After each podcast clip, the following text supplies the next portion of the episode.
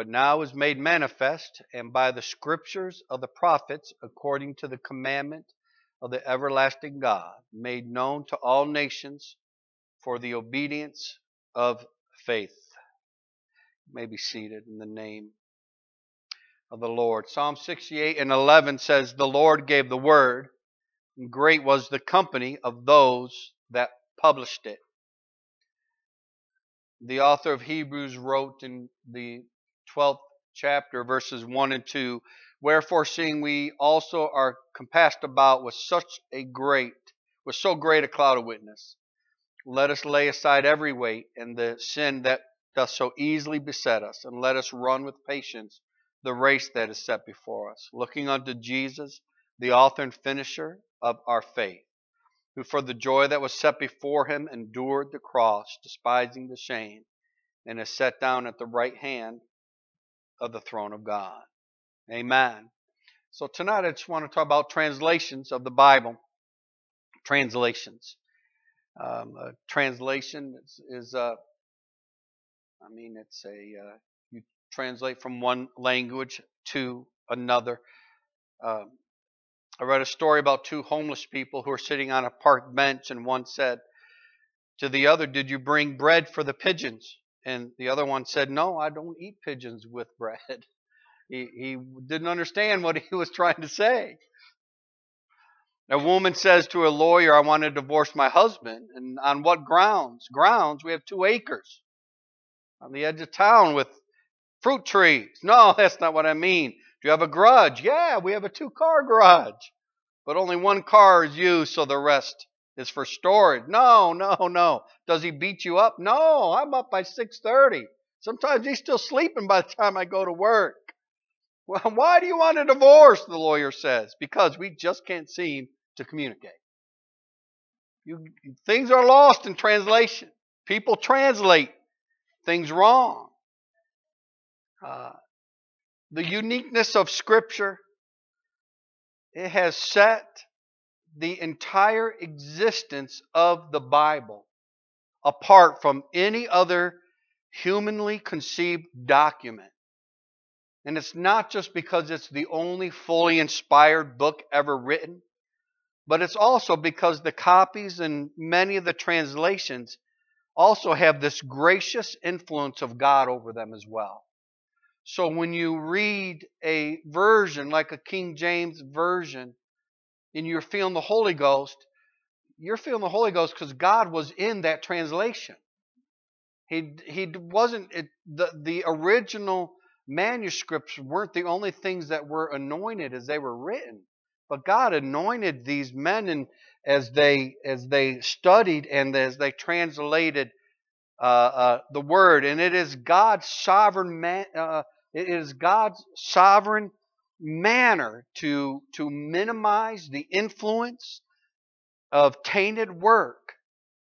Uh, uh, the the and I've used the example before. The Gospel of Thomas uh, is a gospel that they found that was written around 4 or 500 AD um, that supposedly tells of Jesus Christ's childhood. It gives stories of his first 11 years. And people who aren't uh, Bible scholars, who aren't Bible believers, oh, why didn't they include this translation? Uh, uh, but you don't hear a lot about it because it wasn't anointed by God. God allowed these unanointed uh, uh, uh, manuscripts to just kind of fade away and, and, and, and not be included. Thank God they weren't included. Amen. We know the original 27 books in the New Testament, I've taught on this before. Uh, uh, uh, you know that, that they didn't they didn't canonize those 27 books, and before that time, they were here and there. Oh no, we need to find the 27 books we like the best and then canonize them. The 27 books were from the very beginning. These were the books that the churches copied, that they all had. Uh, from right from the first generation church, these were considered the, the, the New Testament uh, long before they were canonized around 300, 400 AD. Why? Because that's God's sovereign manner to just bring it together almost immediately and say, This this is my text. This is what's uh, uh, going to be canonized. And so he perfectly preserved it, and he has preserved the translated word of God as well. Uh, uh, if only the original autographed manuscripts were inspired, you wouldn't even have the Bible today. Because none of us here, uh, you know, know Arabic or, or Greek or Hebrew. Uh, we wouldn't even be able to read it if, if, if there wasn't an allowance by the Holy Ghost for translations. So I thank God for translations, uh, and God has preserved them. Jesus commanded his disciples to go and teach all nations. Yeah, but all nations have different languages. So if God didn't eh, plan on having any translations, then you would have had to go and teach them, the nations, your language before you could even start teaching God's Word. Obviously, it's easier to translate God's Word and teach them in their native tongue. Amen? A professor perhaps is told to go and teach children in Russia uh, the complete history of the United States. Is he going to go and teach them English first? No, he's going to get the best textbook available on our history. And then he's going to translate it into Russian dialect. Why? Because that's going to be the most effective way to teach American history, is in the Russian dialect, the people's native tongue. Um, I had a friend, Terry McCain, he had to learn Japanese so he could go overseas to teach English in their language. He had to teach it in their language. He had to be a living translation in order to get them to understand the principles of his native tongue. And, and that's why we need translations because we aren't Greek. We aren't Latin. We aren't, you know, Aramaic. Most of us can't read or write in Hebrew text. We, we read and write in English texts. Uh, uh, so the professor has a book that's written in Russian, but it's not about Russia. It's about America. It's about American history. It still teaches, although it's written in Russian, it still teaches on the Revolutionary War, the Civil War, the war to end all wars. Uh, World War II, it tells of the gold rush of the 1800s, the assassination of President Kennedy, the signing of the Declaration of Independence. It's accurate in the rendition of our history, but it's written in Russian. And so when you read a English translation of Hebrew and Greek and Aramaic, it's not that. It's not inaccurate. It's completely accurate. But it's in our language, so we understand it. Uh, the Old Testament, the traditional date of translation for the original Hebrew dialect is around 250 BC, about 250 years before uh, the birth of Christ. 72 authors, 72 scholars were in Alexandria, and they they put the Hebrew dialect together uh, uh, in in uh, uh, in Greek. The archaeological work that was done in the late 1940s in Masada unearthed copies of the Old Testament books that were dated between 30 AD and 70 AD, and the content of the scrolls are identical, even to the spacing of the uh, accepted Hebrew text today. Jesus, when he quoted passages, he quoted many of these passages from this dialect that was written, that was translated around uh, 250 BC. So we know that Jesus uh, promoted translations. He was quoting from a translation.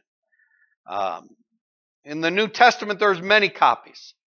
Uh, so as quickly as Paul would pen a book to the Roman church, uh, they would copy what Paul wrote, and they would they would distribute his copies to all the churches.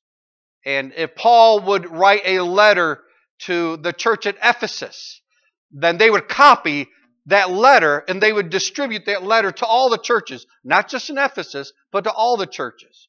So eventually, all the churches had the 27 books that were written by the apostles and written by, by uh, uh, the scribes, for, for example, Mark, Uh, and so you had this main dialect, and it was it was written in Greek for the most part. There were churches that that uh, perhaps there were churches in Rome uh, uh, that were mainly Jewish churches, and so they would translate it, that into Hebrew.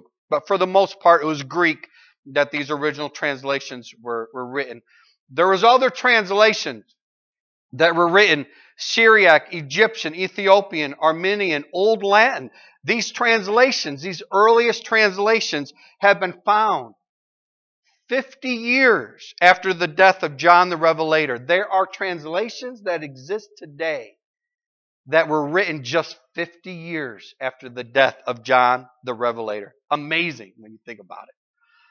Germanic, Gothic, uh, uh, around 350 AD. Now, this language, the Germanic language, is the is the mother of our English language, uh, and and uh, uh, around 350 AD is the first translation that is written that is similar to the language that we speak and read.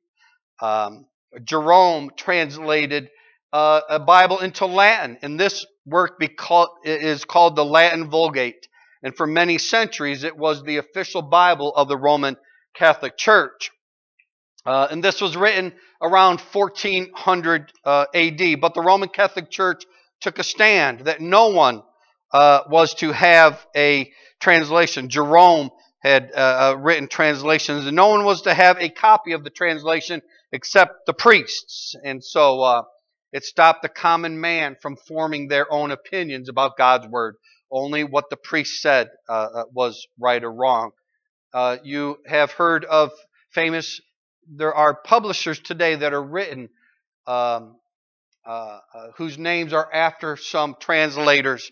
Have anyone ever heard of the Wycliffe Bible? Uh, Tyndale Publishing.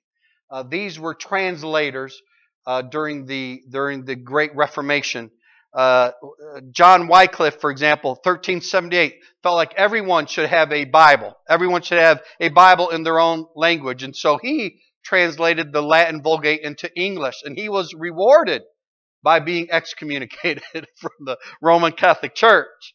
But it was the beginning of, of what we have today in our current translations. So as a result of Wycliffe, for example, the Church of England, with the backing of the Roman Catholic Church, passed a bill in the English Parliament that forbade the circulation of any English uh, written scriptures. And if you if you had a possession of a handwritten English translation of the Bible, you were put to death. For a hundred years, this law uh, uh covered uh, the Church of England. Uh, but the Byzantine Empire that was under attack by the Turks, many Christians were fleeing. And we might say, well, what does the Byzantine Empire have anything to do with the Turks in this war? I'll tell you why. Because the Byzantines, they were considered the, the, the Eastern Church. Remember, you had your Eastern Orthodox, you've heard Eastern Orthodox. You had your Roman Catholic and your Eastern Orthodox. And the Byzantines, they had preserved the Hebrew and Greek manuscript. Remember, we talked about they had that had all been translated into the Vulgate. But you still had those original manuscripts. And so the Western Roman Catholic Church uh, had the Latin scriptures, but the, the Byzantines still had the Greek and Hebrew texts. And so interest arose. What, what, can we translate these original texts? So, William Tyndale, born 100 years after the death of Wycliffe, uh, spearheaded a translation of the New Testament from the Greek, not from the Latin Vulgate, but from the Greek. If you've ever wondered why is the Roman Catholic Church Bible so different than a King James, it's because the Roman Catholics uh, uh, they they had their translations from the Latin and and uh, uh, most other translations are from the original Greek and Hebrew texts. So uh, a Greek scholar, Erasmus, translated the original Greek uh, into more current Greek, and that Greek is called the Textus Receptus. Anyone ever hear that term before? I've talked about it a couple times. It's called the Textus Receptus, and uh, it is what most translations that you read today come from. Uh, but lately, uh, they have gone back to uh, uh, to this original Greek and original Hebrew, and there are some translations that, that are coming out or that have come out that are that are even going back further. Uh, I'll tell you, church, the greatest thing about all this is you don't see hardly any difference at all. Uh, the Textus Receptus, which is the Greek,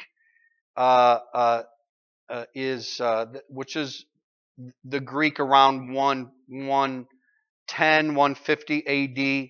Uh, there's about 5,700 manuscripts of the New Testament. Amazing when you think about that from that time period. Uh, and then the the other translation is called the Alexandrian Priority. The Alexandrian Priority. It's actually an older Greek, but there's not as many manuscripts. And so when you see somebody say, "Hey, uh, this this this version doesn't have you know First John five and seven, and this version does," many times it's because uh, uh, maybe that verse isn't in the Textus Receptus, but it is in the Alexandrian Authority. And so you've got to decide, these translations have to decide, do we want to include it or don't we? Uh, thankfully, uh, when scriptures, when verses are left out, they aren't verses that, that are going to either send you to heaven or hell on whether, on whether you read them or don't read them. Any verses that are left out because you're not sure whether it's in a translation or not, uh, uh, there's always a confirmation of that scripture in other scriptures. Do you know what I'm saying? The church, we don't believe in Jesus' name baptism, for example, just because of Acts 2:38. If they took Acts 2:38 out of your Bible, you would still believe in Act in I was going to say you still believe in Acts 2:38. If they took Acts 2:38 out of your Bible, you still believe in Jesus' name baptism because it's all through the Bible. It's not just Acts 2:38, right? Uh, uh, so when verses are left out because maybe it's not in the uh, Alexandrian priority, but it's in the Textus Receptus, uh, uh, you're not losing anything because that verse, uh, that concept is in another verse already. So you're not you're not losing anything. That's the anointing of the Holy Ghost allowing that to happen. That's God saying, I'm not going to allow a principle that I want taught to be taken out. Uh, if one verse uh, uh, was taken out, I'll make sure that that principle is still in my word, so so people still obey. Amen.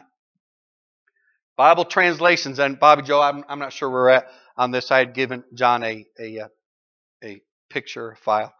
Uh, so it's your birthday, you got some extra money, and you want to buy a Bible. So you go online or you go to the local bookstore and you notice there's a plethora of choices.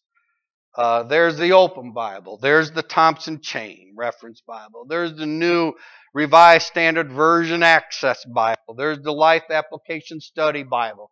There's the NET Bible, New English Translation. The NET Bible is an interesting translation because uh, uh, uh, Dallas Seminary put that together uh, to be distributed for free via the internet. That's why they came up with the NET. So anywhere in the world, the NET version can be downloaded anywhere in the world for free. Pretty cool stuff. Uh, what they did there. It's a good, it's a good translation. Uh, you have the New Revised Standard Version. You have the Life Application, NIV Study. You have the New King James uh, uh, Women's Study Bible. You have the King James Promise Keepers Men Study Bible. You have the Spirit Filled Life Bible. You have the Message. Uh, church, if if you don't know what you're exactly looking for and you go to uh, Christian book distributors online or you go to a bookstore, you you will not know which one to get if you haven't done a little studying. Awesome. Awesome. I'm going to um, thank you. Uh, and I have this file if you ever uh, wanted to uh, download it and, and, and read it. The, the Bible is basically, when it's translated, it's translated either word for word or thought for thought. And uh, it is, nothing is set in stone here. Uh, because you can't take word for word at times. It, you just can't. You, you, have to, you have to say, what's the thought that they're saying here? God so loved the world. Well, well, we know that the original Greek, or uh, probably the word "loved" was was was uh, you know unconditional love. Uh, uh, uh, but so you have to translate it into love, uh, and so you have word for word where they try to do the best. What what did this word in Greek or Hebrew mean? And then you have thought for thought where they'll take the whole sentence and say, what are they saying in this sentence? And they'll they'll rearrange the words and and you'll you'll you'll see the sentence. And so when you're translating, when you're trying to compare, like King James uh, is a word for word, the the, the most uh, specific word for word translation. It's called the Interlinear Bible, uh, and it really does. I have one. It really does take it word for word. It's almost impossible to read because Greek is not written the way English is written in terms of a noun, a pronoun, a subject, you know, uh, uh it's totally written differently. And so this interlineal just takes the Greek word, translate, tries to come up with a word that means this word in Greek. And so it's almost impossible to read. But it's interesting. Uh, I do use it, the, the interlineal, when I'm studying, um, uh, because it also gives me, my interlineal also gives me the original definition in Hebrew or Greek of what the word meant. Uh, so that's why I use it. Uh, you have the New American Standard Bible. Uh, you have the Amplified. Uh, so I'm going word for word. I'm. Uh, I don't know how well you can read this. That actually looks good. you have your English Standard Version. These are word for word. King James is probably the most popular word for word, and then the New King James. The Holman Christian Standard Bible. I know Elise was asking me uh, a month or so ago. She got a Bible. What was that version that you got?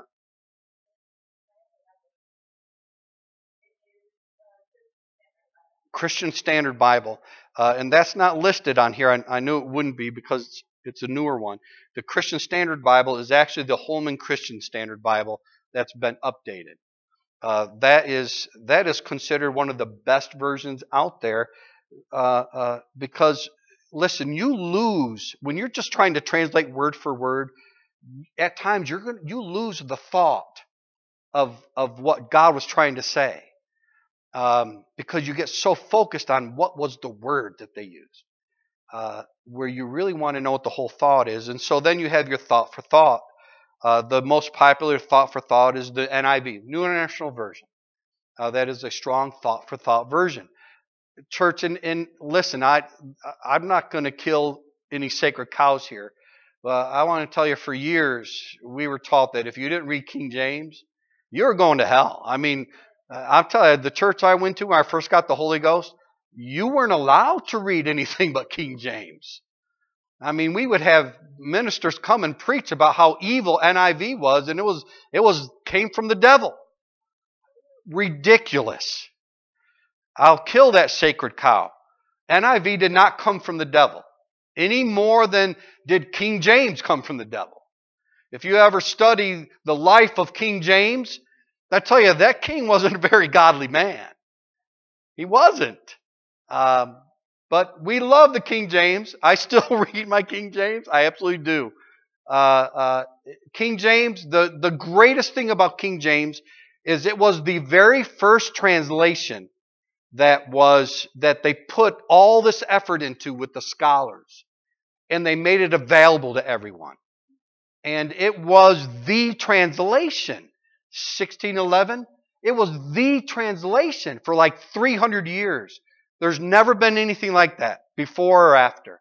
There's never been one single translation that was so meticulously put together and used for so long. Uh, so we, I do love the King James. There hasn't been another version that, that was so meticulous in its scholars. But we don't speak Old English anymore. Um, I used this, I used an example, I think it's in Timothy or Peter, where it says that a woman should be shamefaced. Well, shamefaced in 1611 surely doesn't mean the same thing today. Ladies, don't walk around acting, acting shamed. There's nothing to be shamed about. But King James translated that word, which meant humble, to be to be said shamefaced, because that's what humble meant in 1611. Uh, so there's stuff like that where King James, although we love it, uh, a lot of the words aren't accurate in the English we speak today. Uh, and then you have your paraphrase. Uh, I do use the message. I do not read the message by Dr. Patterson uh, as as a translation of the Bible. I do not. It is not a translation. It is a paraphrase. It is a man's. It is a story. Uh, it's interesting to read, but but you should never read the message. You should never read the Living Bible as if you're reading a translation of the original Greek or Hebrew.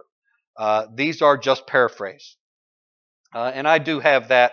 Uh, if you ever are interested in in, uh, in keeping, I actually keep I actually keep this on my phone uh, uh, because from time to time I'll be asked a question or or I'll read something and it'll quote the translation. I'll say, well, which one? What are they quoting? Where where did that translation come from?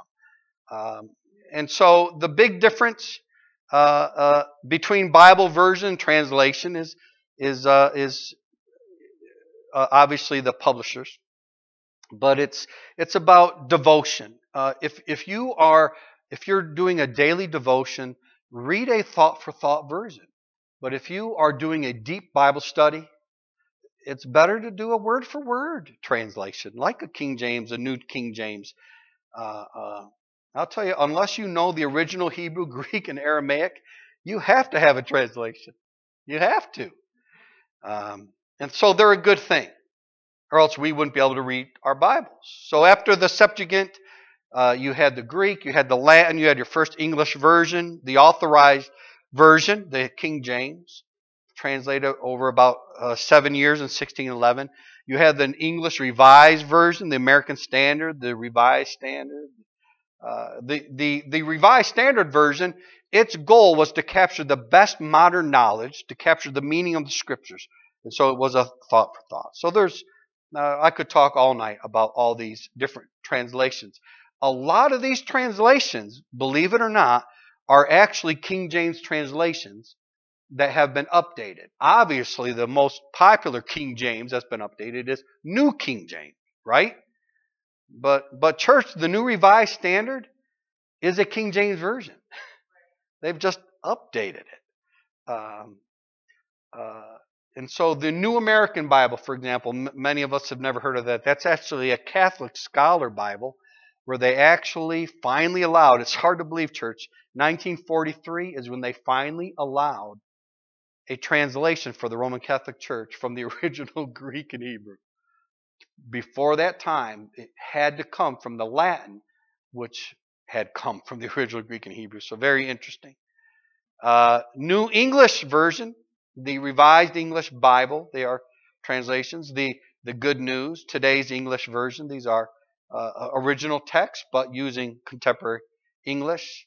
NIV, middle of the road, New Century, New Century Version, Contemporary English Version. These are all just translations. Living Bible, the Message, uh, commentaries.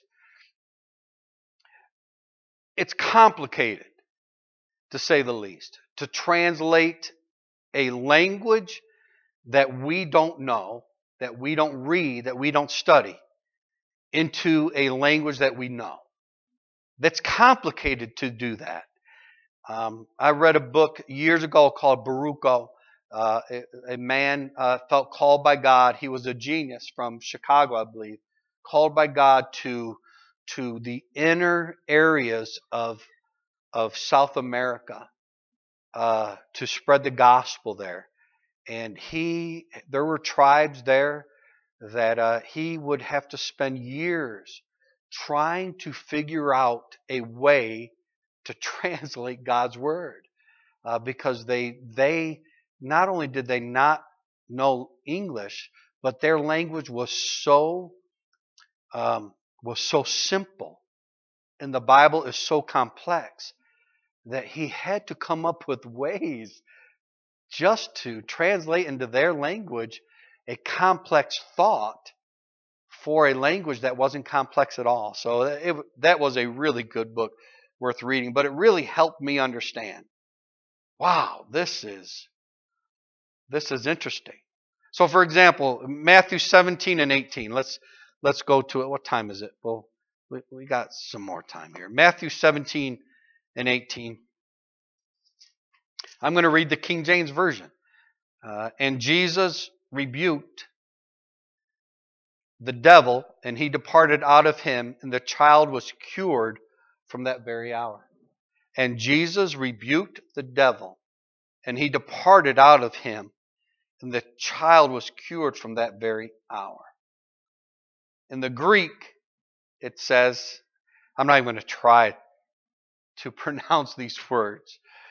Uh, but in the Greek, if you translate the words word for word, keo eptimenius autohan isus kai, it would read like this, and rebuked it, the Jesus, and came out from him, the demon, and he healed the boy from the hour that. That is the most accurate translation of the original manuscript. But it doesn't help us at all because that's not how we read. That may be how Greeks read, but not for us. The two languages aren't alike. And, and, and so it creates this complicated issue. So when somebody argues, if it's not word for word translation, I'm not going to read it. Guess what? It's impossible to have a word for word translation. It's literally not possible because we don't read word for word the way Greeks read word for word. And so you have to have this translation. No two words are alike. For example, phileo, it's translated as brotherly love, but it is also used for kiss. That same word is used for kiss.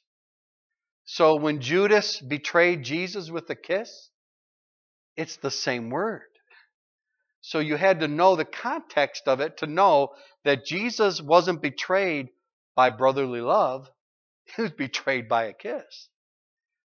And so it's complex, is all I'm saying. So you you have to have these scholars who really know their stuff, who understand the whole context to be able to, to translate it. English, AHS, us, it means a, and, while in Greek it doesn't. In English, the big city. In Hebrew, that means the city that's big. It's not cut and dry. Uh, he was healed from the boy from the hour. The boy was cured at once. The child was healed from that very moment. And so you have your formal translations, you have your word for word, and then you have your your thought for thought translations. In reality, I've I've read two scholarly scholarly books on translations of the Bible. In reality, church, it's not that one's right or wrong. It's not. It's it's how they're written. You you want to have a translation that is well written, that has gone, that has used many scholars to come up with the translation, that is accredited translation. You, you don't want to just go and find the most simple translation and say, well, this is a complete anointed word of God. You got to be wise about the translations you you read. Again, we talked about the paraphrase. Don't read the paraphrase. Don't read the Living Bible. Don't read the, the Amplified Bible. Don't read the message as if they were the anointed Word of God. Those, are, those are study helps. Those are study helps. And you don't take them as translations. So what's the most accurate translation? And, and in the books that I've read on translations, this is always the question. And the authors always, they, they beat around the bush with this. Because what are you talking about when you say accurate? Do you mean what is the most accurate thought for thought? Or the most accurate word for word? And so, the most accurate formal, so we'll say word for word, it's the King James Version. It is the New American Standard Version. They, these two versions, uh, and I read the New American Standard Update. That's the one I, I read more than any other one. Uh, they are the two most accurate word for word that takes thought for thought because the interlinear is the word for word, which is almost impossible to read. But they they they have preserved the word for word uh, as best as possible. Uh, what's the what's the most accurate thought for thought? Uh, it's the New International Version, of course, and the New Revised versions. Uh, uh, and there are other versions that have come out, uh, you know, that, that are good. The King James, if it's too difficult to read, read the New King James. Um, remember, church, the translation it, it, by an individual, it isn't nearly as good as one by a committee. If you're reading a translation that was written by one person, better to read one that was written by a committee of people that put it all together, that argued with each other about what this word means versus this. That's that's the translations you want to read. Amen. All right, let's stand tonight. I have I've written down a bunch of different translations. Here, I'll just read this. John 3:16 um, because we all, everyone knows John 3.16. Um, For God so loved, we'll read King James. For God so loved the world that he gave his only begotten Son, that whosoever believeth in him should not perish, but have everlasting life. Right? The New International Version says, For God so loved the world that he gave his one and only Son, that whosoever believes in him shall not perish, but have eternal life. So you have should in one version, shall in another, everlasting life in one version, eternal life in another. The, the New Word translation, New World translation. For God loved the world so much that he gave his only begotten Son in order that everyone exercising faith in him might not be destroyed, but have everlasting life that's probably a pretty accurate, you know, might not be destroyed. Yeah, we want everlasting life. New American Version. For God so loved the world that he gave his only Son, so that everyone who believes in him might not perish, but have everlasting life. Love it. You see, church, none of the versions are wrong. They're just different versions. Um, and so I thank God that He has given us the ability to decipher God's Word, to read God's Word. Uh, above all else, aren't you so thankful that you're able to open up God's Word and read it, and we've got the Holy Ghost and have that anointing? Uh, uh and, and church, I, Brother Spite and I have had uh, conversations about this. I'll tell you, church, the most important part of all of this that I'm teaching is that you've got the Holy Ghost that you've got that spirit in you that helps you understand God's word. Amen. That's that second witness. The Bible talks so much about two or three witnesses. We need a second witness when we are getting into God's word. And that second witness is the anointing of the Holy Ghost. And then a third witness is the preached word. Preached word should never go against the written word or the anointing of the Holy Ghost. So I thank God for His Word. I just thank God for it. Amen. I love it. I love Him. He's good. He's everything. Amen. Let's sing this song.